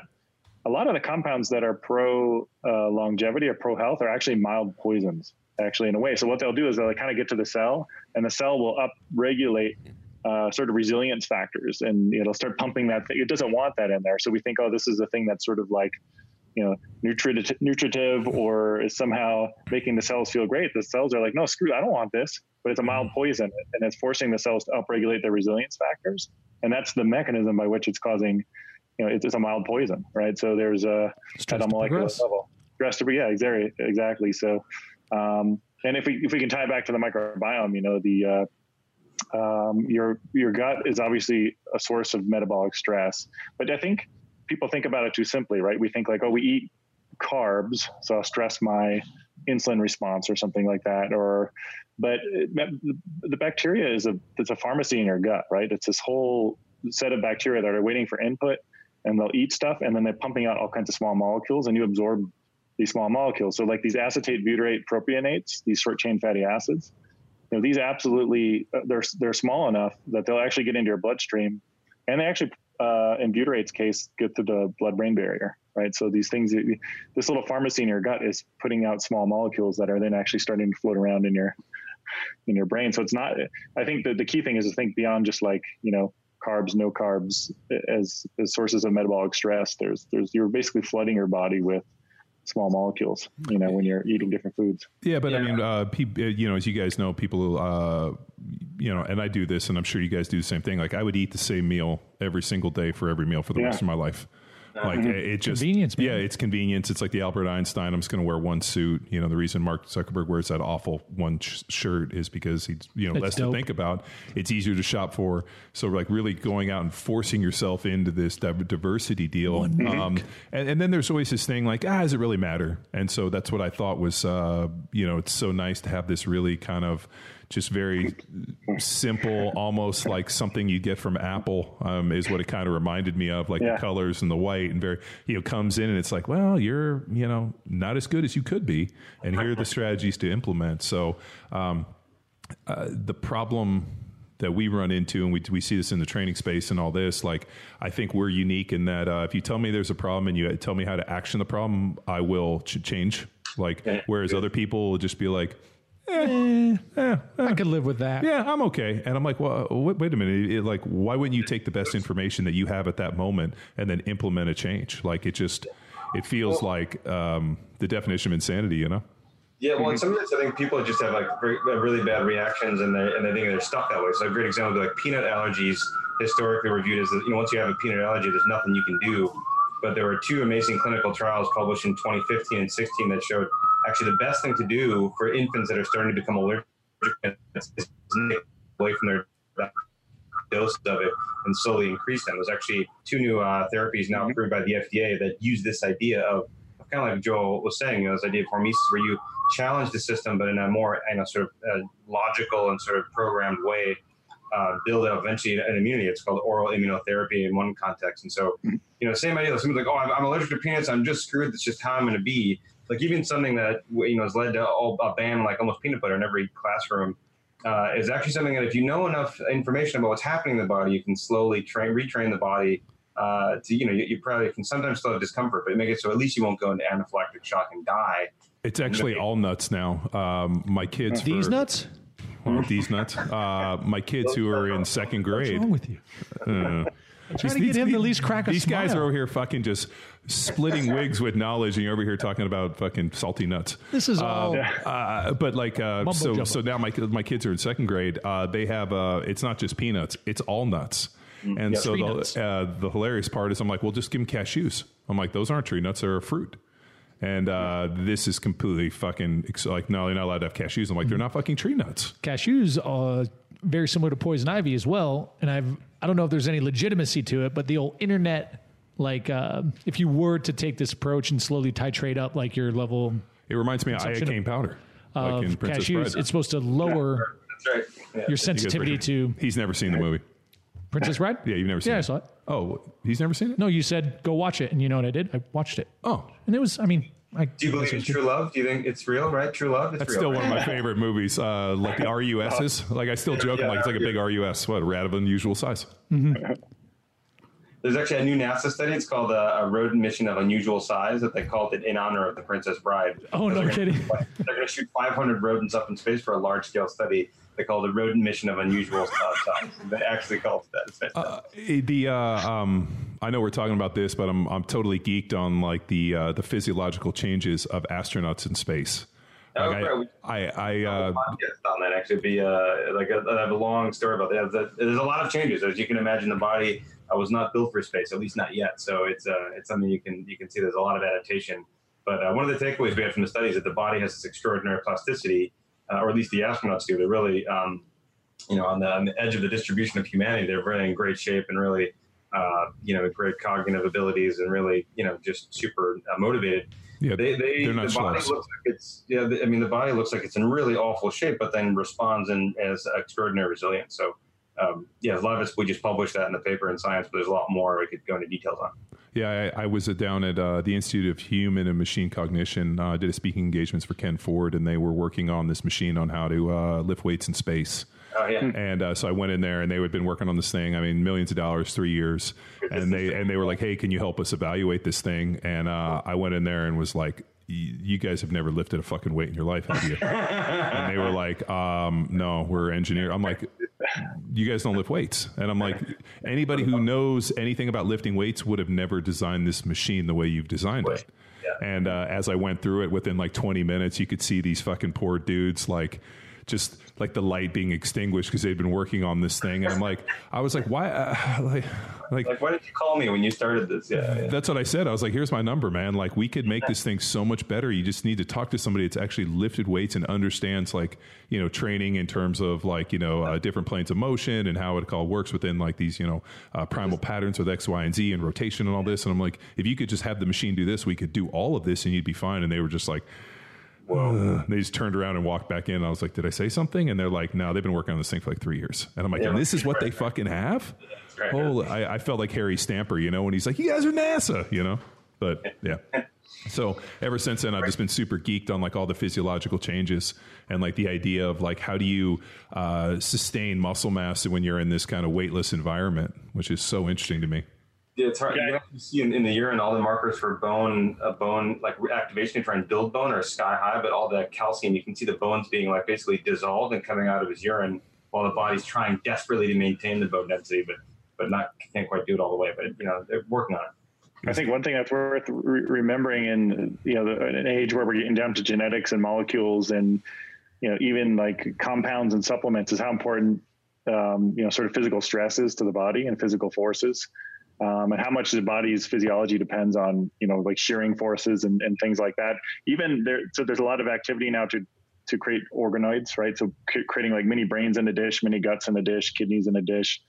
Actually, a paper just came out this week showing that you know they, they were finally able to create these these uh, nice I think it was kidney organoids and things like that because they had to start like pumping liquid through it and get these like mechanical shearing forces like going across the cells in order for the, the biology to respond and start growing in the right way. So it, it's good to remember that in the age of molecular biology, like this, these physical forces are really important. Yeah, I always yep. thought like, how does Wolff's law approach uh, in yeah. terms of like space? Where I'm yeah. like, you know, like how uh, you know a bone reacts to stress, and then you all of a sudden put these guys in an unweighted situation. Like, like yeah. the body. I, I, was just thinking for like, you know, the brain, especially within like gravity pulling down. Like, uh, it just, yeah, it. uh pretty amazing. Like I think that's a really interesting one. And then you talk to the flat earthers, and they're like they've never been yeah. to space. And I'm like, you know, uh, and the the one I always go back to is like Ken Ford, which is so funny. Uh, like as I was talking, like I was joking with Ken Ford, and Ken Ford's like, you know, they put out that to find the morons. And like he, he had this whole thing, and I was like, you know, the smartest dudes in the world, like moron what? located. Yeah, but it's a spinning disc. It's going so fast. That's why it looks like a you know. Well, well, what's on the other side of the disc? Is that where the dinosaurs live, and then when they die, that's how we find fossils? No, it's heads and tails. It's that simple. the, the upside down Stranger Things, I guess. That's, right. that's a, yeah. Well, the perfect microbiome, the perfect fecal transplant is on the other side. It's right there. we have to go. All right, I've got to run actually down the hall, but the uh, it was awesome. Really great chatting with you guys. Yeah, yeah guys. Thank you. Yeah, thanks appreciate so it. much. Appreciate it. Yeah, and thanks, listening, pleasure. listeners, for listening to another episode of the Premier Podcast in Strength and Conditioning. Conditioning. All right, guys. Bye. Yeah, thank you. Thank you. Take care.